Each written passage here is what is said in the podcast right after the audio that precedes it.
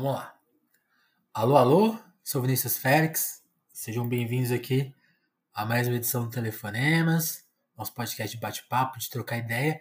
E hoje a ideia aqui é trocar ideia mesmo, porque a gente está com um cara que vai ser nosso entrevistado, mas ele vai, ele, ele é nosso amigo, assim, ele é nosso, nosso um ouvinte nosso, um, que, é o, é o Júnior Rocha. Júnior, seja bem-vindo, se apresenta aí, dá suas credenciais pro pessoal. Opa, salve, salve, pessoal aí do Telefonemas. Salve, Vinícius. Da hora o convite, fiquei felizão. Sou fã do podcast. É, mano, é difícil se apresentar assim, né? Eu ia fazer uma. aqueles clássicos do Orkut, quem se define se limita.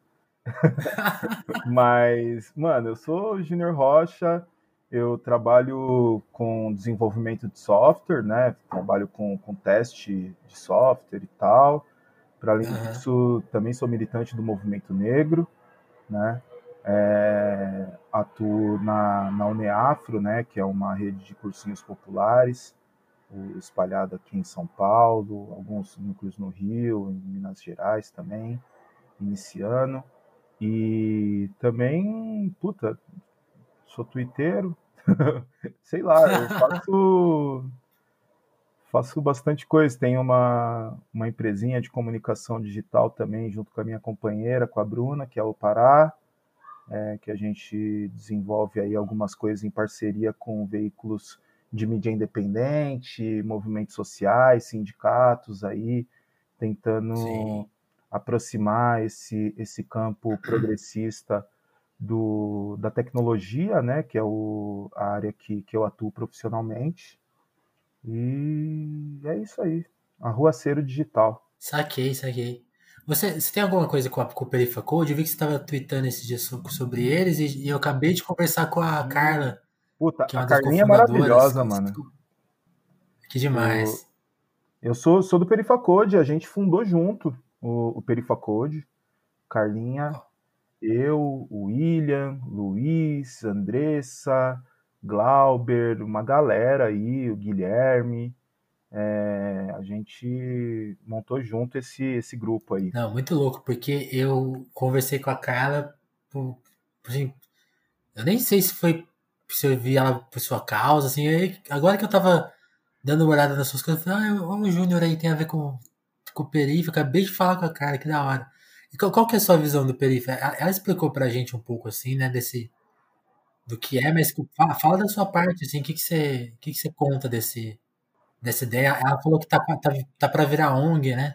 Sim, a gente tá, tá criando um CNPJ. Cara, meu, meu cachorro tá latindo aqui, tá atrapalhando? Ah, só um pouco, tá assim, meio mas. Foda, peraí. Desculpa. Que isso? é... Enfim, o, o Perifacode ele, ele surge, cara, de uma, de uma necessidade. A gente que, que trabalha na área de tecnologia, a gente vive num, num ambiente bastante elitizado, né? Então, Sim. os profissionais de tecnologia, o pessoal que, que, que ingressa na área, via de regra, tem uma uma, uma é, vem de uma, de uma classe social ali, de uma pequena burguesia, de uma classe média alta, e a gente tinha, tinha alguns problemas, algumas preocupações, né? Tanto o, um discurso de inclusão que vinha a partir das empresas, mas não partia do, dos próprios trabalhadores, né? Quanto um espaço para se encontrar mesmo, para trocar ideia com, com quem se parece contigo, com quem tem uma origem parecida, tem uma cor parecida, escuta uma música parecida. E então, a partir dessa, dessa conversa, surge né, a partir de uma ideia do, do Will, né, o, o, o William Oliveira, surge, ele faz um chamado ali no Twitter e tal, algumas pessoas já, já o conheciam, a gente cria um grupo no Telegram, vem uma rapaziada e a gente, a partir dessas conversas, funda o, o Perifacode, que, que vem com uma proposta de, de educação e inclusão a partir da tecnologia, uhum mas também tem avançado para propostas como a saúde mental do trabalhador de tecnologia, né, cara? A gente tem um índice de suicídio gigante entre trabalhadoras e trabalhadores de tecnologia. A gente tem.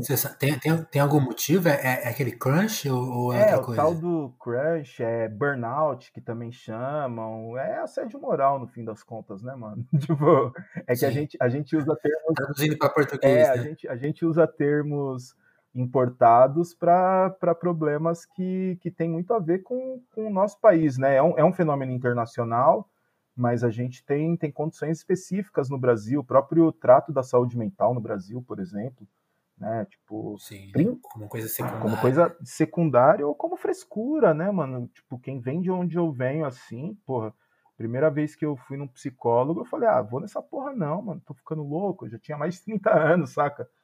E, e até eu descobri que eu precisava, que eu tinha, tipo, ansiedade, que eu tinha outras questões aí é, é, relacionadas à minha saúde mental e tal. Então a gente vem abordando isso, vem abordando também né, o, o, os direitos dos, dos, trabalhadores, das trabalhadoras de tecnologia, tá ligado?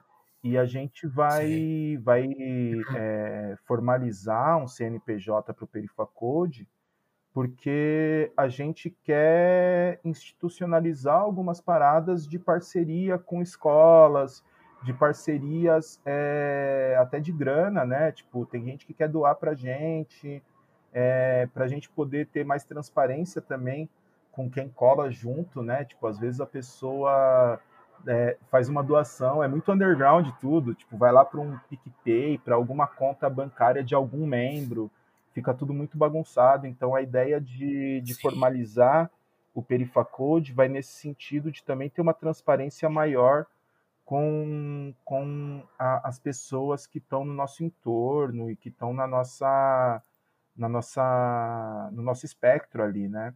Da gente poder Sim, organizar para ir mais longe. Né? Isso, isso, justamente.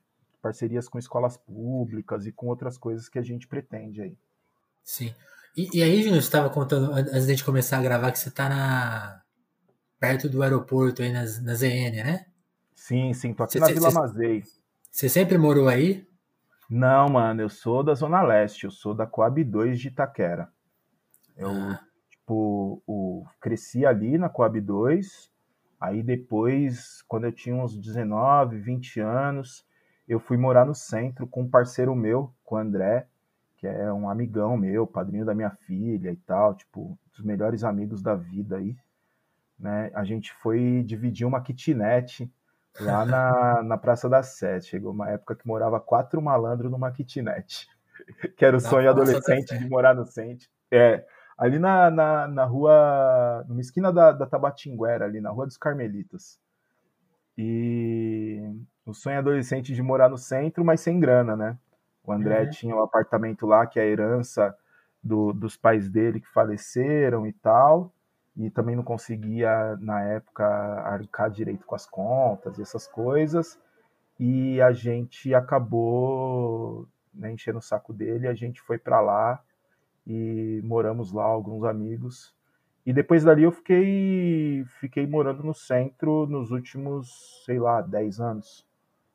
E aí agora, eu casei com a, com a Bruna, minha companheira, né? A gente, quando a gente engravidou da Areta, nossa filha, a gente decidiu que a gente precisava de uma casa, não dava mais para continuar morando em apartamento, né? A gente morou ali na Santa Cecília um tempo, com um taco de madeira, mas sem samambaia.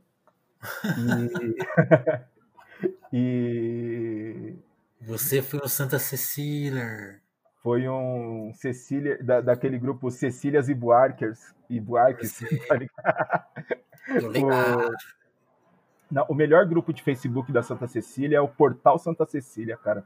Que ali é o underground do bairro, é onde tem, tipo, pessoal que mora ali desde sempre. Tem os velho reaça, tem os pinguços, as tia fofoqueira. Ali é o melhor. O é, Cecília esse, esse, esse é, é. Pô, esse é ouro, cara. Esse é ouro. o... eu, eu, eu, às vezes dá vontade de voltar a acessar o Facebook mais só para acompanhar. Mas enfim, aí quando a Bruna engravidou, mano, tipo, a gente né, ia ter um filho e tal, uma filha, no caso, a Areta, a gente decidiu vir para uma casa para não dá para criar uma filha no, no, centro de São Paulo, né? Tipo, às vezes, é, quer dizer, então, até dá, mas se, se, se, tem condições é melhor é, morar em outro canto, né, mano? Que tenha mais liberdade e tal. E aí, Vila, Vila Mazei é o, é o canto do Ed Rock, né? Sim, sim. É Ed Rock, KLJ. O trombo, trombo filho do KLJ aqui, o Will, direto. Ali, Nossa, quando eu tô indo pro metrô. Kamal também mora aqui. O Kamal também a gente tromba ali, indo pro metrô sempre e tal. É um, um, um, um berço do, do rap aqui da Zona Norte. Sim. Eu ia até te perguntar dessa sua relação com, com o rap, porque eu lembro que. Eu achava que você era. Eu lembro que a gente tinha. Uma vez a gente trocou ideia.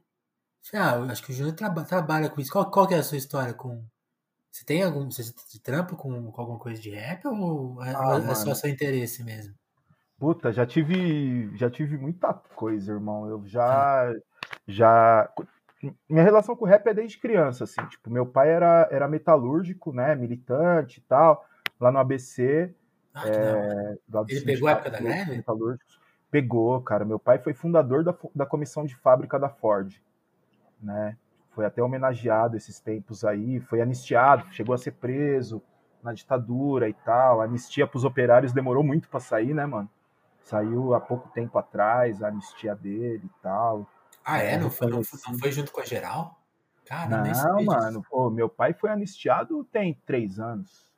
Por aí. É, foi 2015, 2016, é uns quatro anos, quatro anos. O que meu pai foi anistiado. É, foi, foi outra fita, né? Os operários, a, a luta operária contra a ditadura, ela foi invisibilizada pelo, pelo Estado, né? Pela, pela pela justiça e tal. Então foi um corre muito grande ali do sindicato, da, da AMA, que é a Associação dos Metalúrgicos Aposentados e Pensionistas e tal, lá da ABC, e, enfim.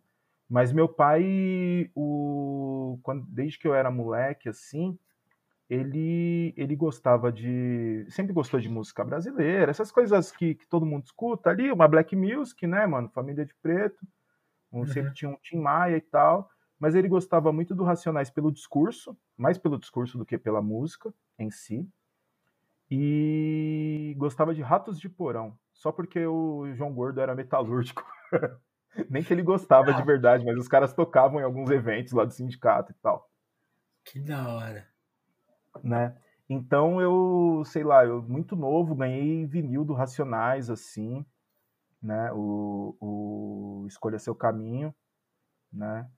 O, fui em shows diversos e tal. Meu pai era petista, Racionais fazia comícios para o PT e essas coisas. Então, o, o rap vem desde muito, de que eu era muito pequeno, assim, sei lá, uns puta, sete, oito anos de idade, assim. E quando, na adolescência eu quis fazer um rap, né, mano? Os meninos, eles não, nunca, nunca se contentam em escutar rap, né? No rap, ninguém quer ser, ninguém quer ser público, todo mundo quer ser quer DJ, ser MC, dançarino, né? B-boy, B-girl, DJ e tal. É, o... tem isso, né? Ele, ele, ele, é um convite, né? É meio quase inevitável não participar, né? Sim, sim, sim. Assim como quase todo punk teve uma banda, sabe? todo mundo ficou um mês tocando, sei lá, mas teve. Então eu tive comecei a rimar sozinho ali quando eu era moleque, quando eu tinha, sei lá, 11 anos, estava na quinta série, quarta, quinta série. O, eu comecei a escrever umas riminhas no papel, bem primárias, assim, né?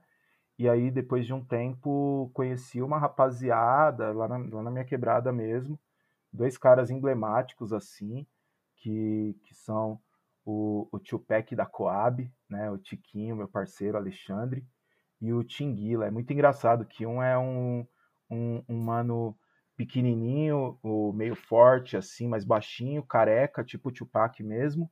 E o outro, o Tinguila, é um mano grandão. O pessoal chamava ele de Notórios. E andava junto, o Tupac e o Notórios na quebrada. Figuras, assim, da, da Coab. E com esses caras, na adolescência, eles eram mais velhos e tal. Eu comecei a ir para uns eventos de rap. E aí eu conheci um mano que é o Nil, e o Neil, ele me. O, o, eu trocava, gostava bastante de política, mas não tinha muito esse espaço para trocar uma ideia. E aí, quando eu conheci o Neil, é, a gente trocando ideia, falando de algumas coisas de, de política, a situação do país. Fernando Henrique ainda era presidente. Você vê como é. faz tempo, tô velho pra caralho, tá ligado? é, e aí ele me chamou para colar lá na cidade de Tiradentes, num, num grupo ali, numa. No, que, que na época se chamava Núcleo Cultural Forçativa. Hoje se chama Coletivo de Esquerda Forçativa. Isso lá em 2000 né? No, bem nos anos 2000 mesmo. Os caras tinham montado uma biblioteca comunitária lá na quebrada deles, a partir de uma ocupação de um espaço que estava vazio lá na cidade de Tiradentes, que é a biblioteca que existe até hoje, inclusive, Biblioteca Comunitária Solano Trindade. E a partir dali eu me envolvi na militância mesmo, né? E tive e montei um grupo de rap junto com o Nil, com o Danilo, com o Napô e com o DJ Fábio, que se chamava Raio X. E a gente ficou nativa durante algum, algum tempo aí. O... Temos um só registro fonográfico gravado. Isso que eu ia perguntar. Conseguiram gravar? Na época era mais difícil, né, mano? Bem mais.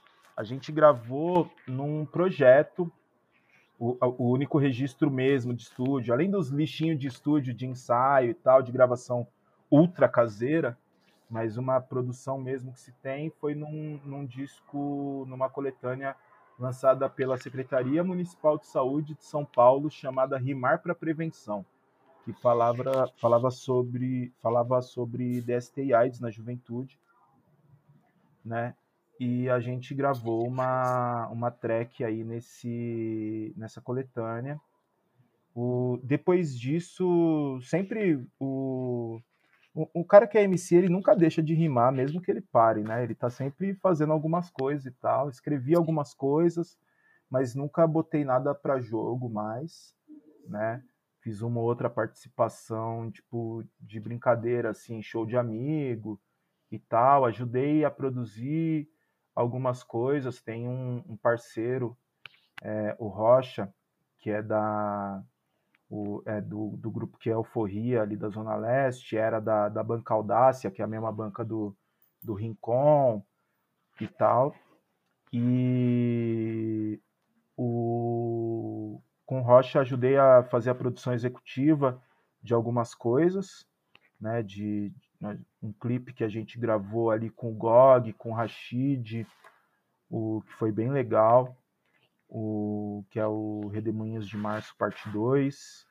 Ajudei na, na produção executiva de alguns, de alguns uh, uh, ciphers, né, que o pessoal chama hoje e tal, tipo, criei um site chamado Agenda Preta, que era um calendário colaborativo de, era não, ainda está no ar, mas só que está abandonado, um calendário colaborativo de eventos da comunidade negra de São Paulo, e também tinha algumas informações, divulgações ali.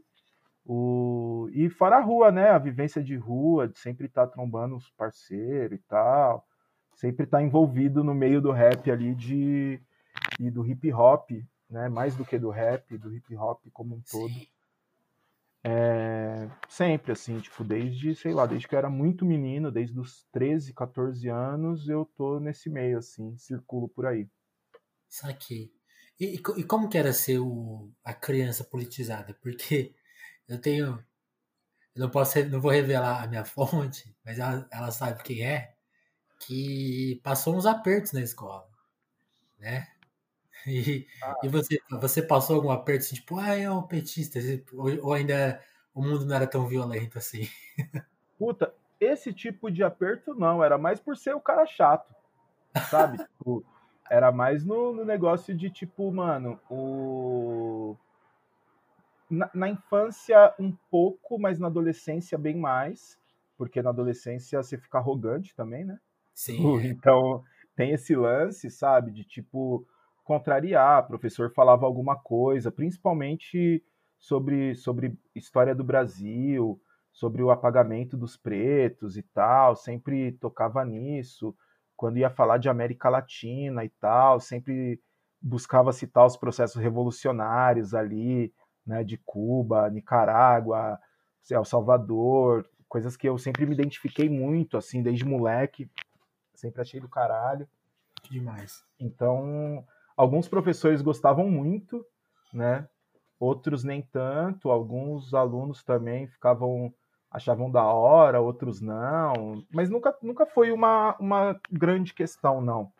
O Itaquera, ali a Coab 2, mano, é um lugar onde o PT sempre teve muita base, tá ligado?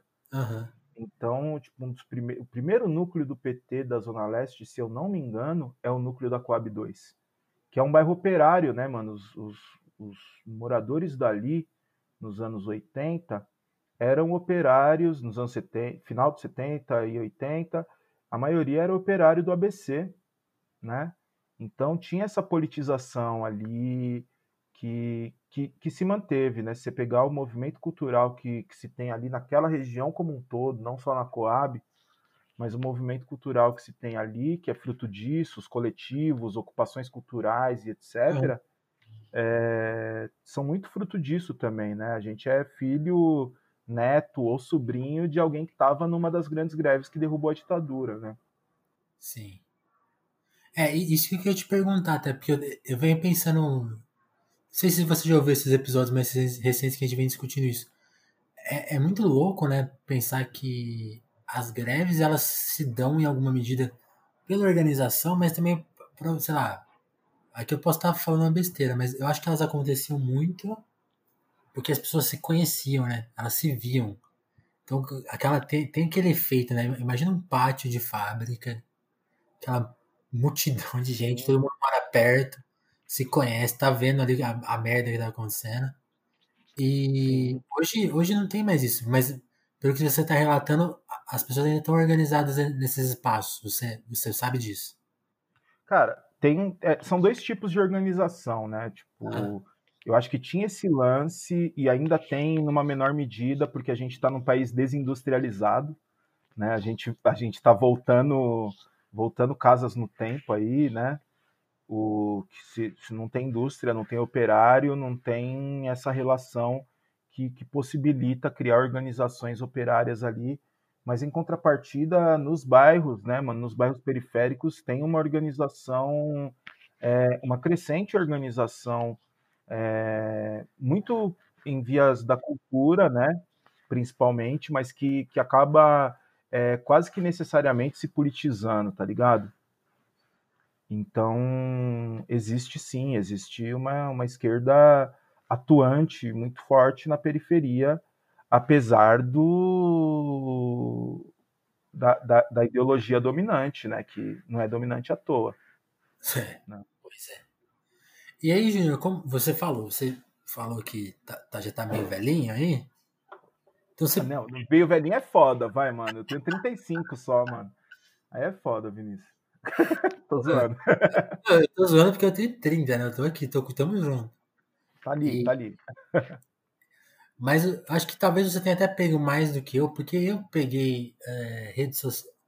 rede social ainda, ainda mais novo, assim, você já pegou um pouco mais velho, então eu fiquei imaginando que, tá bom, 5 anos é pouco tempo, mas já, já dava alguma diferença. Como que essas como essas coisas chegaram para você? Porque eu imagino que naquela altura você já, já, até confirma aí ou não. Você já devia estar interessado em tecnologia, estudando a área e tal, e vem essa novidade. Porque a gente está falando de leitura de, de realidade aí, né? E acho que as redes sociais elas entram como um grande é, fator né, de desinformação e de, de, da lógica dominante que a, a gente está começando só a entender agora, né? Mas como que foi para você? Cara, é, eu, eu me interesso por tecnologia desde sempre, mas eu só fui para a área de tecnologia mesmo, assim, tipo, firmemente lá para 2007, 2008. Antes disso eu era um curioso que gostava muito disso e tal, mas que não tinha lá tanto embasamento, né? A faculdade que eu escolhi fazer, a primeira foi história, né? mas eu só fiz um ano porque eu não tinha dinheiro para fazer lá na saudosa Unicastelo. E enfim, mas essa essa parada de redes sociais para mim, na verdade, não só as redes sociais, mas a internet como um todo, para mim, no começo foi muito um esquema mais for fun, saca? Então eu ficava ali no Orkut da vida, né? O, eu, eu sacava a, a algumas comunidades é, mais, mais de política e tal, mas ao mesmo tempo eu também tipo, gostava mais das paradas de, de zoeira, de humor e tal. Então, e fora que, que o Orkut e os fóruns, né? Usei muitos fóruns e tal. Na, na época, eu não cheguei a usar o IRC, o, na época do IRC, usei o IRC depois em comunidades de tecnologia e tal, só que mais velho. Mas na época do IRC, na época dessas coisas, eu não, não cheguei a usar. Então, eu, eu via relatos de, de, de ascensão, sei lá, de um olavismo, né? Tinha o, já uma parada do Olavo de Carvalho, que as pessoas falavam nas comunidades de esquerda, só que o Orkut você decidia as comunidades que você participava. Então, eu não via isso, não tinha uma timeline para você ver o que as pessoas estavam postando. Você ia nas comunidades que você queria, que saca? Né? É, e, e aí depois, é, nesse tempo, por, por ser um interessado por tecnologia e gostar de acompanhar a comunidade hacker e essas coisas, fui, fui para os chans, né, para os image boards ali, e ali eu vi várias coisas de masculinismo, né, de um, de um embrião dessa nova extrema-direita, mas eu achava que isso era só uma, uma molecagem de uns playboy branquelão, tá ligado? Tipo, foda-se, nunca vi, nunca tinha visto isso no, na, na, minha, na minha vivência de bairro, de rua e tal. Então, para mim, não era, não era nada ameaçador. Fui ver coisas desse tipo depois de 2014, 2015. Porque, e, e aí, e aí quando, tipo, você falou, né, 2000, você chegou, você chegou a, a ir pra rua nesse período? Como foi a sua, a sua real? Porque você está falando que, é, que é politizado desde cedo, então é, é, é, legal essa relação que você tem com as coisas, porque, por exemplo, é diferente da minha aqui. Eu acho que eu fui me politizando no processo, então, assim, que bom que eu, que eu não, não escapei meio errado nessa onda aí.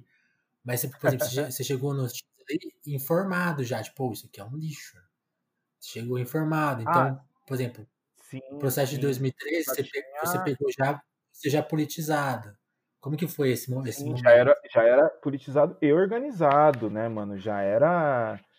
Na época, em 2013, eu era do Levante Popular da Juventude, né, mano? Uma ah. organização o, nacional aí, o que vinha romper depois e tal, por, por outras questões que não, não aqui cabem, né? Mas 2013, 2013 foi uma coisa muito louca, né, mano? porque o, o, teve, teve um boom ali quando a polícia começou a bater, né? Teve aquela manifestação ali da consolação que o bicho pegou, que ela já estava grande, que uma menina, uma militante nossa do Levante na época, inclusive perdeu a, a, visão de um olho, né? Que era uma, uma estudante do Mackenzie e tal. O, e aí depois disso as manifestações começaram a, a crescer mais e eu vi aquilo num primeiro momento com uma, com uma esperança grande, e depois, é, com a entrada do tal do sem partido, com aquela coisa que a gente já via como algo, como algo preocupante, né? E aí depois a inserção mesmo da extrema direita mesmo, tipo o, uma pá de, de careca na rua, né, no, no, meio das manifestações, uma parte de gente estimulando o povo contra a gente que era de esquerda, né, até que teve a, a manifestação que ali para mim acho que foi a derradeira, que foi o, o, uma depois, teve, teve uma muito grande, que foi o, ali na... Aquela sem na, polícia? aquela, aquela que não teve polícia, que o pessoal foi para o Palácio do Governo. Sim. Uma, uma galera foi para o Palácio, outra foi para Globo, outra foi para casa e tal. Ali já tinha uma movimentação muito forte de, de agitadores da direita, que era visível, né? Falando, falando contra o PT, querendo, sabe, pegar o pessoal da, da juventude do PT que estava ali, querendo pegar o pessoal do, do PCdoB, de outras organizações e tal. A gente eles não conheciam, então não associavam com a esquerda. Tinha uma bandeira preta, nossa, que era do Levante. Então acho que por um tempo isso passou. Mas depois disso, acho que na semana seguinte ou duas semanas depois. Eu acho que foi aquela da comemoração, né? Que, que, que isso. né? Foi, é, que foi na Paulista. É. Mas ali a gente já estava vendo o bicho pegar e a gente organizou e chamou publicamente. A gente organizou várias, né, chamou vários, vários, é, várias ferramentas da esquerda e tal, vários movimentos sociais, partidos e etc. Eu estava nessa reunião e a gente fez o bloco vermelho. Então a gente juntou ali uma batucada, juntou uma galera para fazer um cordão de isolamento e tal para ir para a rua. E nesse dia eu estava trampando, né? Cheguei tarde na manifestação. Quando eu cheguei, o bicho já tinha pegado, eu já tinha tido os relatos só por mensagem e tal, e telefonemas, né? E quando cheguei na Paulista, tipo de roupa social, assim, trampava num, num pico que eu trampava com roupa social. Chique. Né, lá na Vila Olímpia. E aí eu, eu cheguei na Paulista e fui, tipo, encontrei o, a, a minha rapaziada e eu fui caçando os nossos que estavam perdidos, assim, sabe? Porque o bicho tinha pegado e tal, mas eu não vi o, a hora que o bicho pegou. Eu cheguei só no. no. no, no recuo ali, né? Eu cheguei para a juntar, ajudar a juntar os cacos ali, sabe? O pessoal tava sim, bastante sim. arrasado, porque no limite a gente, a rua que sempre foi um espaço nosso, a rua nunca foi um espaço da direita historicamente na política brasileira, tirando uma ou outra manifestação ali no pré-ditadura, né? Mas fora isso, as ruas foram da esquerda, né? O, dos progressistas e tal, não, não tinha direita de rua no, no Brasil. E diferente do Chile, por exemplo. E aí, mano, o... foi muito foda se dar conta disso. Tipo, mano, tem um espaço em disputa aqui. Antes era a esquerda disputando com a esquerda. Né? É. Agora não, não era mais isso. Então a gente tinha que ter outra parada. Os caras se usavam de violência também. A gente não. A não ser que fosse contra o Estado e tal. Usar violência contra alguém que nem de farda tá. né? O, era muito estranho pra, pra gente, assim, era muito. Foi, demorou para cair essa ficha, né? É, e dessa época eu lembro de duas manifestações que eu não lembro, eu nunca, agora eu não consigo lembrar se foram em dias diferentes ou se são a mesma. Eu acho que são dias diferentes. Que eu lembro, eu lembro de, de ir nessa da confusão, que eu lembro de estar assim perto da entrada da Paulista e chegar o pessoal do PT e eles serem super mal recebidos, porque como, acho, que como eles não estavam indo antes, né? Já, o pessoal que era sem partido ficou muito, se sentiu muito agredido, né? E, e aí teve gente começou a apelar. E aí eu lembro de um segundo momento que eu não lembro se foi nesse dia, talvez tenha sido mais para frente. Que aí foi a primeira vez que eu vi assim, aí, aí, aí eu acho que estava bem já mais esvaziado. Então, por isso, por isso que eu acho que foi outro dia. Que eu, eu lembro que já era só esse climão já uma camisa da seleção, a Fiesp acendendo verde e amarelo lá e o pessoal cantando o hino. Eu lembro de um amigo meu, eu e meu amigo Yuri, se ele estiver ouvindo, eu lembro de a gente rir de desespero aquele dia. A gente falou assim, cara, que, que merda é essa, né? Virou uma celebração bizarra contra sei lá o quê. Sim, nessa e, época eu já não, já não ia mais. Na rua, né? É, também aí eu parei. É, nessa época eu já não ia mais, mas é, o, foi, foi muito bizarro esse momento, né? Foi muito, foi muito bizarro essa virada de chave, assim. Mesmo quem tava no calor do momento, pô, eu fui em, na maioria das manifestações, eu não esperava que fosse uma fosse dar essa virada de chave, assim. É bizarro. Júnior, você fala. A gente já mencionou que o episódio com a Carly. Quem já ouviu tem um relato muito bom da Carla sobre o que é a Vila Olímpia.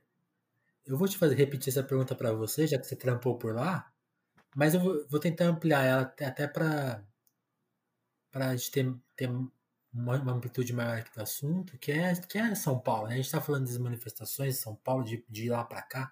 Você morou no centro, aí agora está em outro canto. Trabalhou na Vila Olímpia, que é, é como a... Ainda trabalho, agora eu trabalho em outra empresa que também é na Vila Olímpia. E como a, Carla bem descreveu, é a Dubai dentro de São Paulo. Sim. Sim. São Paulo, para você, qual é? Cara, o São Paulo, é, aquela parte de São Paulo é uma São Paulo que eu não sabia que existia até eu ter uns 17, 18 anos, assim. Uhum. Né? Tipo, e eu, mano, antes disso, rodava a cidade inteira, ia pra tudo quanto é quebrada, até por causa do rap, né? Sim. Mas era só quebrada. Tipo, classe média era o tatuapé, sabe? Sim. O Santo Amaro, ali, uma região de Santo Amaro, Brooklyn. Agora, ir para um lugar que não tem cachorro na rua é, era um absurdo, sabe? O, e é tipo isso, assim, tipo, o. Tem direito na rua, né? É onde os, onde os ricos escolheram se esconder ali, e aí para onde foi esse mercado, né, que, que eu atuo, né, né Faria Lima, Vila Olímpia, e aí o, tem a, a faixa de gás ali que é a Rebouças, né? O, é, cara, é uma é uma, uma, uma outra cidade, é uma cidade que, que é sustentada por quem vive nesses na, na, na São Paulo de verdade, né? Na São Paulo real, né? Que Sim. com todas as suas contradições e tal, mas ali é uma, uma emulação de um mundo perfeito, né, cara? Ali tem policial educado, ali tem o não tem cachorro na rua, as ruas são limpas, as pessoas têm ciclovia, as pessoas têm é, lugar para andar, tem lugar para pedalar, o carro até para na faixa se vacilar para você atravessar. É, e é, é muito, muito muito maluco, assim, tipo, toda aquela região, quando, um pouco mais para trás, quando você tá ali no, no Jardins e tal, a primeira vez que eu vi uma agência de Ferrari, de Lamborghini, falar, caralho, esse bagulho existe mesmo, mano. Porque você sabe que tem rico em São Paulo, Sim. só que você, você nunca viu de verdade, tá ligado? Quando é. você vê isso, é te dá um choque. Europa, né? Putz. É, é, tipo, todos os jardins ali, Jardim Paulista, Jardim Europa, todos esses jardins aí, o, pô, tem uns cantos que é arborizado, cara, ali atrás do Shopping Eldorado. É, já, tra já trampei por ali, você anda por, por, ali, tipo, o lugar tem árvore, é bonito, o... É, é outra, é outra parada, assim, é, é, é uma sol. parada... É, é uma parada que não faz sentido. A Vila Olímpia eu ainda acho estranho que eles escolheram ficar no lugar mais fedido da cidade, né? Porque puta que pariu, você desce ali do trem, mano. O, eu trabalhava numa empresa, nessa época aí de 2013, trabalhava numa empresa que era o, do outro lado da rua, assim, do trem e tal. E o, quando tinha uma frestinha da janela da copa aberta, você sentia o cheiro, no calor você sentia o cheiro do, do Rio Pinheiros. Nossa é, o, é, o, o, tal da, da burguesia fede de verdade, assim, sabe? Realmente, né?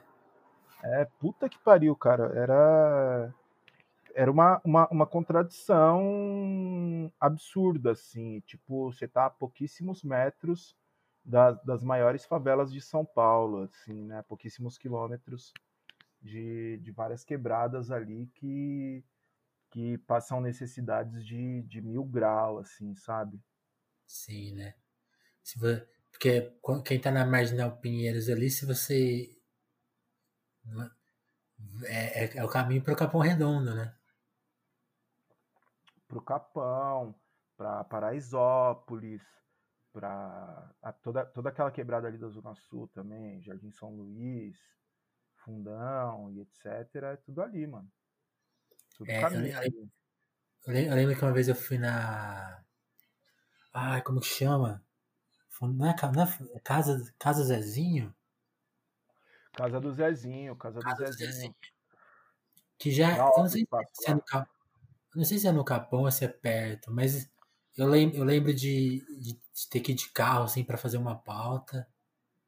E quando você vai voltando, assim, né? Como a cidade vai transformando, assim. Foi as duas experiências, assim, mais de, de ficar pensando em São Paulo era isso. Ir até lá e voltar, que aí você pega toda essa, essa, essa mudança de ambiente, né? As casas vão virando prédios, os prédios vão ficando chiques, né? Sim. E também de, e de ir no, no céu lá de Jaçanã também, que é perto da. Perto da é bem perto da favela. É, e... perto, céu Jaçanã. Tô perto do Jaçanã, aqui perto de casa. Sim. Eu, lembro que eu fui ver o MCD, ele, ele, ele, ele, ele, tava no evento lá, ele. Aí eu ia pegar um, Uber pra ir embora, assim. Aí ele, não, vem com a gente, você vai ficar aí na rua, não. Ele achou que eu não ia me dar bem por lá. Mas aí eu lembro de. Você vai andando ali nesse canto de São Paulo, eu lembro que tava. Ainda era o Haddad, eu acho. Era 2015, né? Sim. Não. Ah, era, era, era. E aí eu lembro assim de ver essa cidade que, que não se conversa, né? Porque aí você tá caminhando por ali, de repente tem um, lá, um condomínio de prédios em outro canto e, e mais chique. E, você fala assim, oh, isso aqui é ingovernável, cara, porque são diversas cidades, né? São não tem nem conexão. Tem, tem, tem, gente que mora aqui que não conversa com quem mora aqui perto e, e as pessoas estão muito longe do centro. E eu fiquei eu ficava pensando assim, São Paulo tem que pensar outra gente de fazer política, porque não tem como. Cara, a única política possível para São Paulo e para o Brasil é a destruição do capitalismo, mano. Porque qual, qual, diálogo, qual diálogo é possível entre a, a Faria Lima e Itaquera, o Capão Redondo, a Vila Mazeira? Sabe? O, o único diálogo que, que é possível dentro da ordem capitalista é o que se tem, que é o, o, o patrão manda e o trabalhador obedece. Tipo, esse é o, esse é o diálogo. É. Saca? O, não, não existe. Existe pressão, existe tensionamento, e aí a partir de pressão e tensionamento, uma outra negociação ali, mas não, não existe diálogo, não existe essa, essa cidade que. Né, São, Paulo, São Paulo não existe, né? Essa, essa São Paulo idealizada não existe. Sim. Cosmopolita é, é, e o caralho a quatro. Exatamente. Porque eu entendi ela como ficção justamente nisso, porque eu consegui visitar esses cantos mais distantes, por exemplo, de carro, pago, porque sei lá, ela tava trabalhando. Uhum. Mas, então era. Às, às, vezes até pagava no meu bolso, porque eu, como, o trabalho já estava precarizado, né? Mas eu, você tinha que chegar num lugar em, em, meia hora, uma hora, você tinha que ir de transporte pago, um Uber da vida, táxi, porque, uhum. porque é muito longe. O coletivo não rolava. É. Você não chega nesse lugar em uma hora.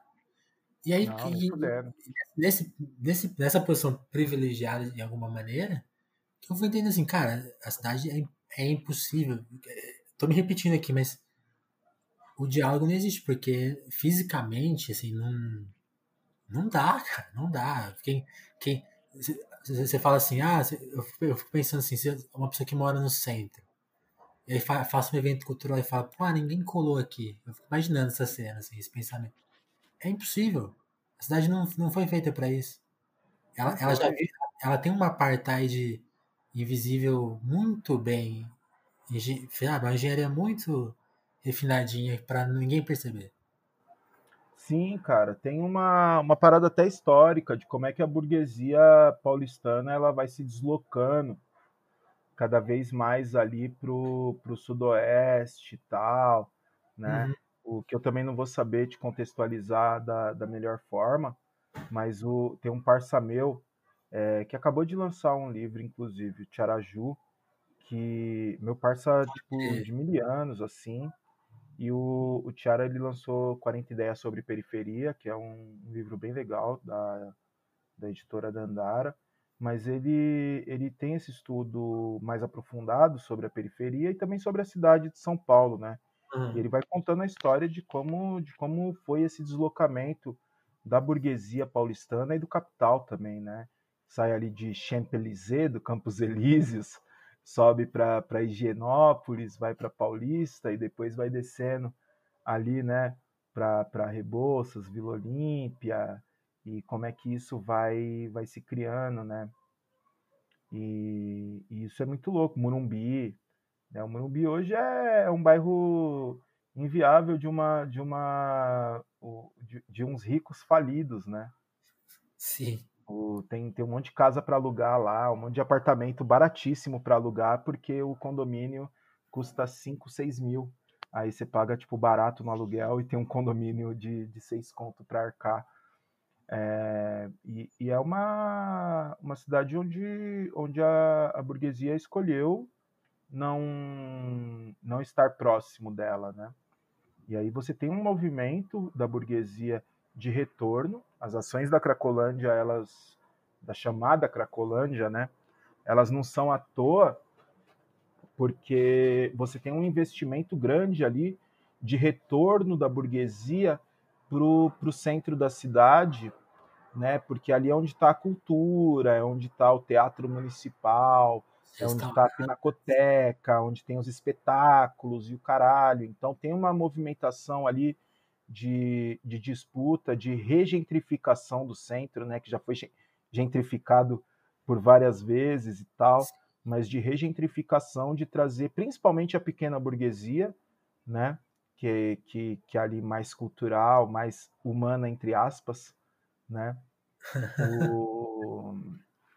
para esses espaços, Sim. e ela não quer estar tá junto com um viciado, né? E aí você tem todas essas ações aí do, dos tucanos e tal para desocupar a, a, região da luz, não só desocupar de viciados, mas também de expulsar pequenos lojistas, né, de, de expulsar prédios e moradias populares e tal, para poder se construir prédios de, de classe média ali, né, para que essa para que uma parte dessa população volte ao centro para mim foi até um pouco assustador, porque como eu não moro mais aí, né? E quando eu, quando eu morava, a minha ex-namorada tinha, tinha o apartamento dela, era aí, né? Na Vila perto da Vila Buarque. Então, Sim. às vezes a gente, final de semana, a gente dava uma caminhada ali pelos mais perto do centro ali, né? Perto da República ali, né? na real, né? E era um lugar, em 2015, 2014, 16, vazio, não tinha nada, assim, tinha pouquíssima coisa. E, até, e, era meio perigoso andar, porque tá deserto, não tem ninguém, era meio esquisito e tal. E também não tinha muito o que fazer. Voltar lá agora há pouco, acho que a última vez que eu fui lá, a, a vez mais recente foi agora em 2019, e vi aquilo cheio de restaurante e, e, sim, e segurança na rua para dar aquele para dar um ar de ó oh, pode, pode andar aqui de boa fiquei chocado Sim. mudar, mexer em tudo, ó. Impressionante. É, e é, e é esse lance, né? Eu, eu vivo o centro desde moleque, assim, eu acho o centro humano. O centro de São Paulo, para mim, é o melhor lugar da cidade, assim, é tipo uma loucura, sabe? O, porque é, sou, sou, sou que nem o KLJ, né? O KLJ também adora, ele mora lá no centro também, apesar de ser daqui. Oh, inclusive, sua entrevista com ele é do caralho, mano. Ah, que demais. Eu, eu, eu sou muito fã do KLJ, para mim ele é o hip hop em pessoa, e a sua entrevista com ele foi uma das, das melhores e mais humanizadoras, porque não reduziu ele a, ao racionais e não reduziu ele a mero ao racismo, né? Tipo, ah, e o racismo? Ah, e o racionais? Essas são as perguntas pro KLJ, geralmente, né? Foi não, um processo eu... artístico, foi do caralho.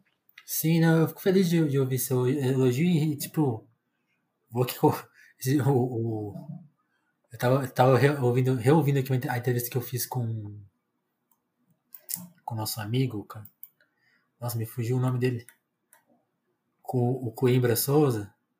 Ah, o João. Eu ouvi, eu ouvi a entrevista com o João. Foi da hora. E o João fez um comentário engraçado na entrevista dele, que ele falou assim, não, eu vou, vou concordar aqui comigo mesmo, e eu vou concordar, concordar comigo mesmo, que é dessa entrevista ser boa, cara, porque. Ai, do caralho.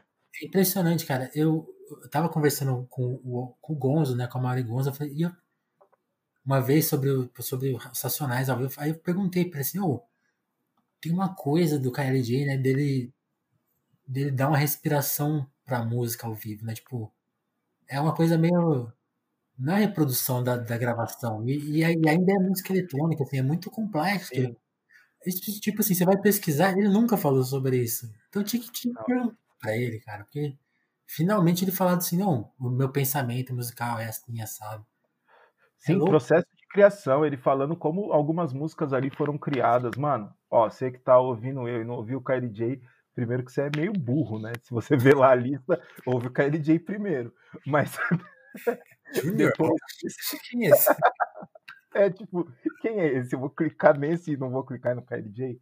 Ah, mas enfim, é, não, o, o, o, o KLJ, para mim, ele é um dos grandes gênios da música brasileira.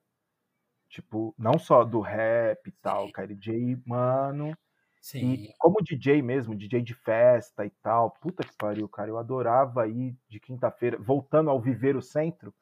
Pô, ir de quinta-feira no Sintonia, mano, que é a festa que ele toca. Cara, é um negócio que, que revigora a alma. O Emicida falava que. É tem uma parte de uma letra que ele fala que volta a ter 15 anos quando vê o KLJ tocando. Sim. E, de fato, é, o, o KLJ ele é o hip hop em pessoa. Cara, uma, uma, vez eu vi o KLJ tocando para quase ninguém no ali no Bar Bramo, sabe na Sim. Na São. Como é? Como que é o Ipiranga. Quando cruza Ipiranga com a São João. E ele Sim. assim, cara, destruindo, cara, tinha pouquíssima gente, ele, mas ele fez o baile da vida dele, tá ligado? Ele toca, ele, mano, o, eu já vi ele tocando, sei lá, no quintal de casa ali, que é o, o Parque House Seixas. Ele uhum. tocou uma vez no quintal de um mano meu, mano, que para mim é um dos outros grandes artistas de São Paulo, que é o Akin Quinte, que é um poeta.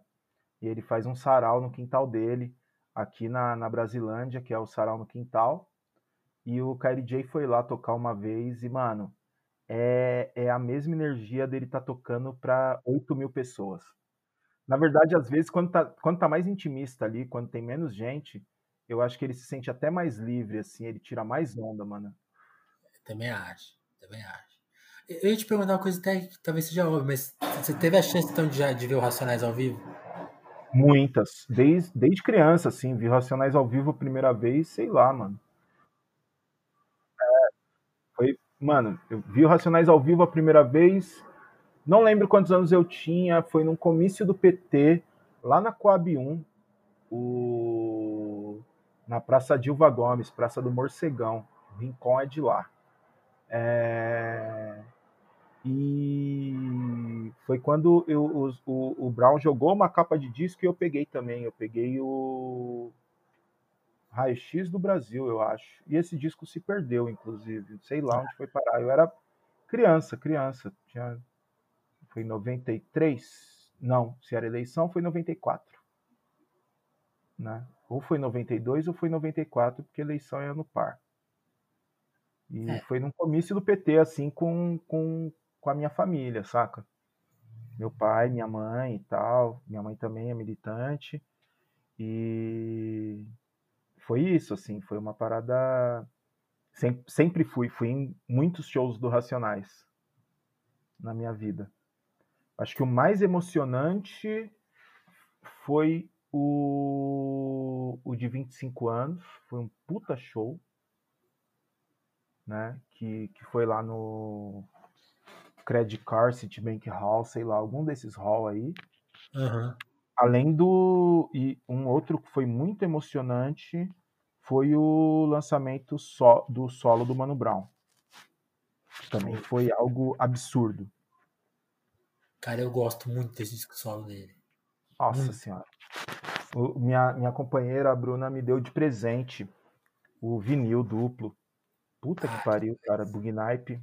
É, é uma das bolachas que eu guardo aqui. Com, com muito carinho. Não, e, e, sabe que eu gosto desse disco daquela música. Como que chama? Agora me, me fugiu não. Quer ver? Eu vou, vou pegar aqui. Porque ele descreve nessa música, viu?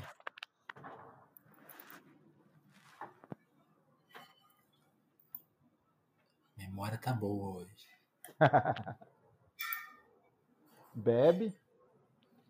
Não, não tô bebendo não. Boa noite, São Paulo. Boa noite, São Paulo. É muito boa, né, mano? Boa noite, São Paulo. E ele fala justamente dessa coisa de ficar andando, andando por São Paulo e, e, e, quando ele canta ao vivo ele fala, quer, quer saber de solidão? Vem para São Paulo. Sim. Pesadíssimo, cara. Pesadíssimo. O, falar, o São Paulo é, é isso, é tipo, é você tá na solidão no meio de, de milhões de pessoas. Você é sozinho no, no metrô lotado, na Praça da Sé, tá ligado? é bizarro. É, Ô, Júlio, eu... você já assistiu o, o, o Amarela? O filme? Não, cara. Ó, a Bruna ontem, na hora que eu, que eu parei para almoçar, ela estava assistindo enquanto estava fazendo rango para areta para nossa filha e ela estava chorando. Aí eu, caralho, filha da puta, nem me esperou, né, mano? Traidora. E aí ela, não, eu assisto de novo com você porque eu quero ver muitas vezes. Só que aí, de, de ontem para hoje, trampo pra caralho e tal, adiantando, adiantando umas coisas, acabei não, não conseguindo assistir. Mas vou assistir nesse final de semana aí, provavelmente. Tô muito afim. Vou dar a Bruna pra gente trocar, trocar ideia do filme aqui, então. Já, todo mundo que eu pergunto não viu o filme ainda, pô. Mano, o, foi, foi algo muito foda, muito pesado, assim. Eu vi um. Na hora que eu tava, tava passando, aqui em casa, tipo, tem o lugar que eu fico aqui, é. que é onde fica o meu, meu escritório, entre aspas né, que é a churrasqueira aqui, o lugar do, dos fundos da casa, tem uma edícula aqui, aí eu fui lá para a sala, eu passei pela cozinha e ela estava lá e estava passando a, a Regina e o Milton do MNU, que são duas grandes referências para mim. Aí Sim. só de olhar eu falei, caralho, mano, o que o Milton tá fazendo aí, mano? E, e, aí ela, não, tô vendo o documentário. Eu, puta que pariu, mano. Só de ver isso já. E eu já tive alguns outros comentários e, e tal que eu vi pela internet. E, mano, é... o MC é um cara fundamental, mano, hoje pra cena. É um cara muito foda, assim, mano. Só tem, tem tido uma contribuição do Sim. caralho. Eu, eu, admiro muito ele pela, pela paciência da construção dele, sabe? Ele. Pra fazer esse filme, eu fico pensando assim, o quanto de coisa que ele fez que ele não. Não é que ele não gostaria de ter feito mas sabe, assim, para chegar nesse lugar, para fazer a coisa certa na hora certa, o quanto que você tem que ir tocando a bola, sabe? Joga ali, joga aqui. E aí, você, quando, você, quando chega a sua vez de fazer o golaço, você vai lá e faz. E esse filme é o golaço, sabe? É, é, ele, é, ele é um cara muito muito estrategista, assim, uhum. eu vejo, cara. Eu, eu já tive, como todo é, afroboomer, eu, eu já tive muito. Já tive um preconceito com ele, com a cena dele ali no começo dos anos 2000 e tal. Tipo, gostava de algumas coisas, mas falava, puta, mano, esses moleque quer ser o underground nova iorquino em São Paulo, não tem a essência da cidade, tá ligado? Não tem o bagulho das ruas daqui e tal. E eu tava muito errado, né? Porque de fato então, ele tem, de fato ele, ele trouxe uma, uma parada a outra ali que, que dialoga com umas coisas que, que fazem muito sentido, né? É, não, mas eu entendo a sua visão, porque eu acho que. Eu até, eu, até, eu até ando pensando em rever algumas letras dele, porque eu acho assim, é muito louco, né? Como ele foi. Tem, tem, tem essa coisa da construção, né? Então, tipo assim, ele. Não que ele virou outra pessoa, mas é que ele, talvez ele não conseguia contar exatamente o que ele consegui, que ele estava sentindo. Até aí talvez também por não entender tudo ainda. Então a gente vai vendo esse crescimento dele como artista e, e tendo mais consciência de, de tudo que ele pensa e de, de, que ele enfrenta, qual que é o sentido da, da dessa luta, né? E aí, e aí, aí, eu acho engraçado, talvez algumas frases tenham envelhecido, tenham envelhecido. Mas eu tava, agora, hoje eu tava assim, tomando pensando em triunfo, né? E pensando, ah, não, tipo, é o mesmo recado. tava lá, sabe? Tava Sim, lá. tava lá. Tava lá e, e Vinícius, é, o, o, por isso que eu falo, o problema era meu, não era do Emicida. Uhum. O, porque ele, eu, quando, quando eu, eu via a, aquela cena, ali na Galeria Olido, ali no, no, na metade dos anos 2000, acho que era 2004, 2005, eu não sou muito bom de data, mas uhum. que eu via ele organizando ali o, as paradas de freestyle e tal, eu saía do trampo, colava lá sempre, o, e eu, eu tinha esse sentimento, mas quando eu peguei Triunfo, eu escutei e falei, porra, foda, sonzão, mas quando, e quando eu peguei a mixtape, cara, para quem já mordeu o cachorro por comida, até que eu cheguei longe, eu acho que é esse o título. Quando, quando eu peguei isso, eu falei, caralho, isso é muito bom. Tipo, era muito bom. Tá ligado? O... A, a Orra é, é uma das melhores letras dele, mano. Sim. Tá ligado? Direto vejo o pai brincando com o filho, parque. É, tem, tem sons ali, mano, que são, tipo, muito foda. Pra você, primo, que ele faz em homenagem ao DJ Primo, em cima do da base do Nas lá, né? Ele faz, ele faz vários bagulhos ali, mano, que são muito bons. Tem o, então ele tem, ele tem um trampo que, que desde ali e aí é foda, é, porque eu falei disso e eu nem queria falar disso. É, eu queria, porque eu não sei se existe uma, uma evolução linear. Liga? Sei. O, o cara, tipo, as pessoas se transformam mesmo. Hoje ele é outra pessoa mesmo, né? O, uhum. e, e, e, isso é bom, tá ligado? E tá tudo bem nisso. E ele vai falar de outras coisas, ele vai falar, tipo, que, mano, agora ele. O, a, as pequenas alegrias da vida adulta não caberiam lá na, na primeira mixtape. Porque não tinha emicida para aquilo. Não tinha acúmulo é, de vida mesmo, sabe? Ele não vivia aquelas coisas e tal. Então, é, eu, eu, eu gosto, uma coisa que hoje, mais velho e tal, eu vejo, a, a arte é, para além dos clichês, é fruto do seu tempo mesmo. E o Emicida, eu acho que hoje, do nosso tempo, ele é o que um dos que melhor se enquadra, assim, ele é um homem do seu tempo, tá ligado? Sim. E ele faz um som que cabe para hoje, né? O, e que, pô, a gente falou de várias coisas aqui que a gente não lembraria de letras de MCs que estouraram se pá até mais do que ele na época, em números, né, de visualizações ou coisa do tipo, mas que não fizeram uma obra relevante o suficiente para se manter viva. Sim, se você é. toca Triunfo hoje, Triunfo é uma obra viva. Não é aquele bagulho que você fala, caralho, esse é mil anos, hein? Não, é um. Tá aí. É, não, você. Se você pegar ela destrinchar, você vai falar. Vai ver várias coisas que se conectam com o filme, né? Tem, tem, quer ver? Tem um trecho que eu, fiquei pensando nele, quer ver? Eu não, eu não consigo lembrar muito de cor mesmo. E hoje tá zoado hoje. Mas va, vale. Tá vale a pena, quer ver? Tem uma parte que eu fiquei pensando muito no filme. Aqui, ó. É, é o começo, né? Não escolhi fazer rap, não. Na moral, o rap me escolheu porque eu aguento ser real.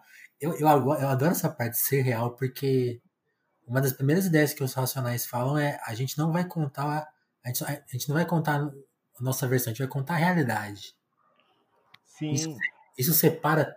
Separou os caras já. Ó, os caras vão fazer outro bagulho. Aí, aí, ele, aí ele continua. Como se faz necessário, tiozão? Uns rimam por ter talento, eu rimo porque eu tenho uma missão.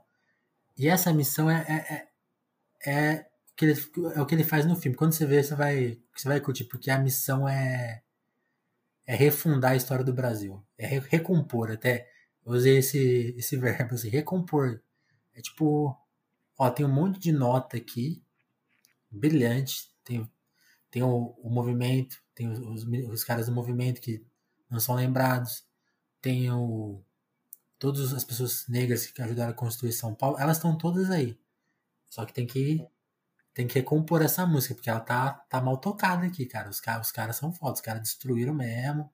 A gente tem quase memória de nada. E era a missão que ele tava lá, lá em Triunfo. Tá, não sei se ele já sabia, mas ele correu atrás dessa.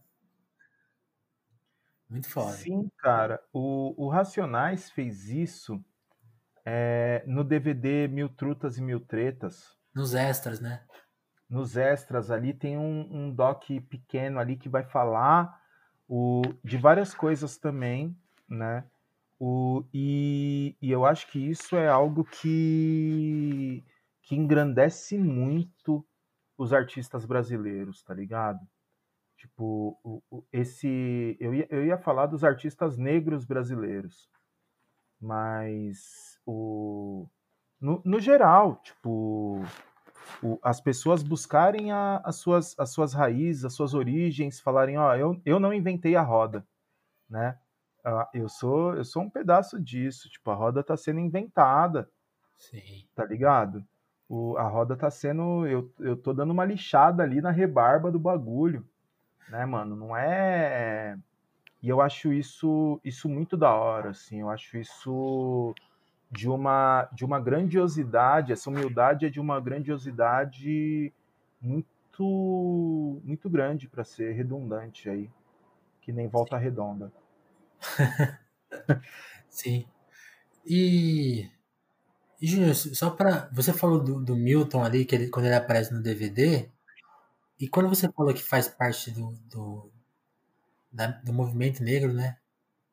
É, eu queria só, eu até vou, vou até aproveitar para voltar nessa questão porque acho que esse termo é muito às vezes mal compreendido, né? Como se como existisse uma unidade, né? Mas são várias são vários grupos. Né? Eu queria que você contasse um pouco assim, do, do que você pode. Até, até, até, com base na sua experiência também, né? Não precisa contar o que. Não quero que você dê um histórico, assim, se você não souber. Mas, tipo assim, pra, pra gente entender um pouco, porque. para acabar, acabar com essa confusão que fazem, né? Ah, quem dera se eu conseguisse acabar com essa confusão que fazem, mano. Primeiro que é, tem, tem uma primeira coisa. Para mim, movimento são pessoas organizadas e não só uma pessoa que fala coisas.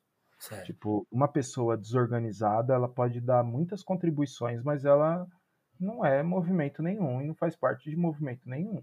Se ela não não, não tá, se, se, se aquelas ideias elas não não estão postas a, a, prova ali em coletivos, né, ela não, né, não existe herói. Não acredita em herói, não acredito em heroína, não, não acredito em, em Deus e deuses e etc. Tipo, para mim, eu acredito em construções coletivas.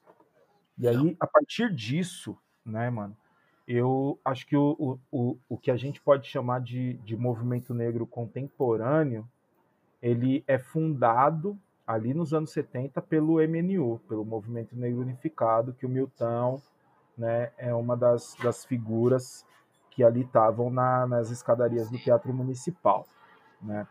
E a partir do, do MNU, né, surgiram o, diversas ramificações do, do movimento negro, o, algumas é, meramente territoriais e organizacionais e outras ideológicas, certo. inclusive, né?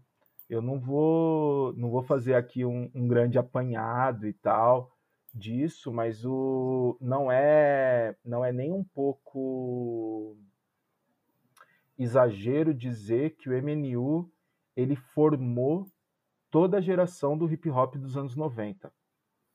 Tá ligado? O Ed Rock, quando ele fala no Nego Drama, fala pro mano que não morra e também não mate, ele tá falando de uma campanha do MNU que, que surgiu na metade dos anos 90 ali, que chamava Mano Não Morra Não Mate, né? De, de conscientização sobre violência policial e sobre violência no geral, né? Ah, sabia dessa. O, é, mano, o, e sabe o que é foda? Tem pouca documentação disso na internet. Se você pesquisar Mano Não Morra Não Mate no Google, você vai achar, é, para além das letras, né? A maioria dos resultados vão ser a letra do negro, do negro drama, mas você vai achar ali um outro panfleto, uma outra coisa em alguns blogs do começo dos anos 2000 que estavam relatando coisas desse tipo, né? Não, vou, vou até colocar lá no Genius depois. é, mano, isso é, isso é uma parada da hora. Se tiver o, lá, vou acrescentar essa. O DMN, né? Ele, o, o Marcão e o LF, eles eram formados ali pelo, pelo pessoal do Guelé 10, Instituto da Mulher Negra, né? E, e também o, pelo Fala Negão, que era uma, uma organização ali da, da Zona Leste, ali, Guaianazes, Coab 2, tem o seu Gilson, né, mano? Seu Gilson Negrão, que, que é outra figura histórica dali. Então você tem toda esse, todo esse pessoal que era do MNU, né, que passou pelo MNU em algum momento ou foi formado pelo MNU e mesmo que não fosse militante orgânico dele, que influenciou na, na cultura aí tanto no hip hop quanto nas escolas de samba, né? O, na, as escolas de samba tinham grande influência do, do movimento negro que estava dentro de dentro ou fora de partidos, né? Tem várias escolas Sim. que tinham influência ali de militantes do, do, do movimento negro que eram do PT ou eram do PCdoB, um ou outro em menor escala do PDT. Né? Falando daqui de São Paulo, que é onde eu, eu, eu tenho uma, uma circulação maior, tá ligado? E, e a gente, a, a Sueli Carneiro, ela falando uma vez pra gente numa, numa, numa plenária, eu acho que era da campanha do Douglas Belchior, tá ligado? Meu parceiro. E aí ela tava falando que a geração dela, ela é, cumpriu uma tarefa, que é essa geração, né, do MNU, que foi é, a, na, na, disputa ideológica na sociedade e nas instâncias é, o, estatais ali, jurídicas o, e tal, de que existe racismo. Então, racismo virou crime, é, a gente consegue reconhecer racismo, racismo é isso, racismo é aquilo. E que a nossa geração teria que enfrentar isso, porque existem frutos disso, né, do Estado reconhecer que, que existe racismo no Brasil. Então, fruto desse, desse escancaramento do racismo que essa geração teve, a gente teve é, a, a, minha geração e a geração posterior à minha, os mais novos principalmente, uma, uma educação que já aponta para para várias questões raciais do, do dia a dia. Você tem isso na escola, em alguma medida, bem ou mal, você tem isso na televisão, na novela, no jornal e o caralho a quatro. E disso vão surgir. Desculpa, não te ouvi, Vinícius. Você, você é informado mais cedo, né? Sim, sim, esse, essa, essa parada vem antes, né? Tipo, a gente se descobria preto ali na, na, minha época, na adolescência, quando a gente começava a escutar rap, né? Tipo, que a gente aprendia a, a gostar de ser preto, a amar ser preto e tal. Mas é, a gente joga muito louro no rap, mas a gente esquece que o, todo o samba do final dos 80 e começo dos 90, ele era fruto também do movimento negro. Soweto não chamava Soweto à toa, né? Raça negra, só preto sem preconceito, negritude júnior e todo esse lance, né? Isso, isso vem de um, de um processo de, de afirmação racial, tá ligado? Sim. Tipo, ser preto foi deixando de ser feio, né? E a gente foi, foi passando a, a se amar, a voltar a se orgulhar. E, mas voltando aí às, às tais das tendências, porque é aí que eu tenho o, a, alguns problemas, né? Que aí o pessoal fala, ah, tem um movimento negro que é liberal. Qual movimento negro é liberal? Qual, qual agrupamento de pessoas, né? O que se identifica como movimento negro liberal? Existe uma ou outra figura que fala coisa ali na internet, que, que acaba sendo influenciador. Eu não gosto, tipo, não que eu não gosto, eu acho que não existe política feita a partir de influenciadores. Sim. Tá ligado? Tipo, o política é feita em coletivo, né? O, então, eu acho que, que, sim, de fato, seria, seria um assunto que nem daria para tratar aqui. Existem diversas divergências no movimento negro, em, entre organizações do movimento negro? Existem, diversas. Mas não é aqui que vai que vai se tratar, mas existe o, o, o, que, eu, o que eu aconselharia para quem quiser buscar é que busque menos influenciadores e mais organizações. Mas no momento que a gente vive, as organizações elas são invisibilizadas, né? Tipo, você tem figuras, né? E, e, isso é, é um bagulho que eu acho muito ruim, assim, é um bagulho que, que eu acho que eu acho muito muito prejudicial para nossa formação política, tá ligado? Sim. É, não, porque essa essa essa coisa de protagonista, de esse voluntarismo, ele é muito contra contraproducente, né? Pra caralho, e ele e ele vai jogar para um lado, né, que que tira a política de campo porque se, se é um bagulho de, de empoderamento, de. Sabe? O, como, como que é isso? Como é que eu, que eu me empodero? É eu deixar meu, meu cabelo bonito? É usar roupas com referenciais africanos? Né? E qual referencial africano? As pessoas tratam a África como um, um monolito, né? uma África sem, sem diversidade, sem, né? Roupa africana, dança africana. Porra, existe essa merda? Saca? Acho que, que tem um pouco disso. Tipo, tem um, um reducionismo primeiro do que é ser negro, né? Tipo, o negro brasileiro não é o negro africano. Na África nem existe negro. Na África são só pessoas africanas. O negro é algo inventado pelo branco, né?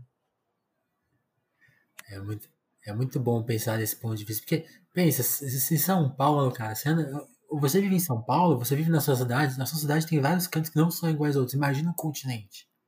Justamente. Como que você pensar que aquilo lá é tudo uma coisa só? É muita propaganda na cabeça, é muita violência na cabeça. Justamente, justamente esse apagamento, ele, ele também é parte do racismo, tá ligado? Sim. Esse apagamento é, é parte de uma, de uma educação racista que a gente teve. Não que a pessoa que fala isso é racista, né? Isso também reduziu o racismo, né? Mas é, essa pessoa é, é, é, vítima desse racismo que faz a gente reduzir a nossa história, tá ligado? A, a, a pequenos discursos, né? Sim. Júnior, a gente estourou nosso tempo eu eu, eu queria ser o cara que faz podcasts longuíssimos, mas é, no, no, nossa realidade de produção atual, eu edito os podcasts. Então depois eu fico sofrendo. E eu não gosto disso. Então eu vou, vou é, fazer aqui o nosso momento de apoias. Importante. Fazer o nosso agradecimento aqui a quem está lá no nosso time de apoiadores. É um time que hoje cresceu.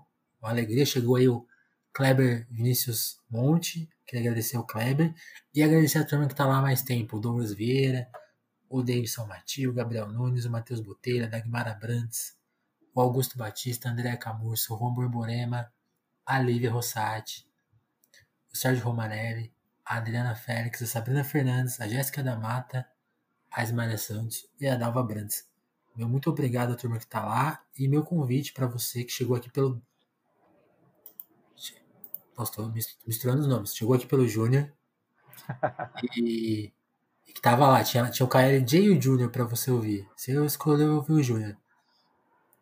Então você considere que entrar no nosso time de apoiadores e, e meu convite fica reforçado para a categoria de 10 reais, porque nessa categoria você vai ganhar um cupom mensal de 15% de desconto na livraria Alecrim para você fazer uma compra por mês, né? Então é um desconto que só vale uma vez por mês.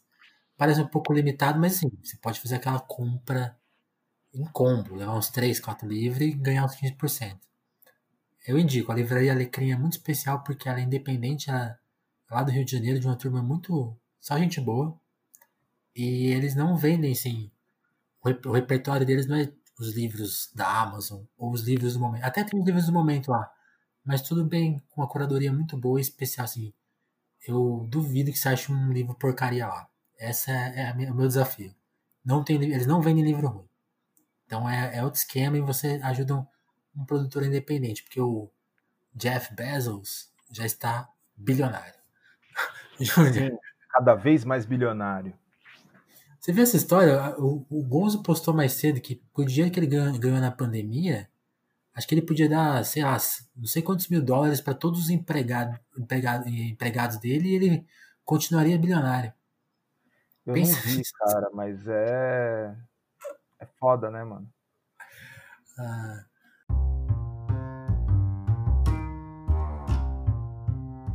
Júnior, queria te agradecer, cara, pelo papo, por essa ideia. Foi muito bom e eu, eu, eu, eu gosto de dar um espaço de 100 edições entre uma pessoa e outra.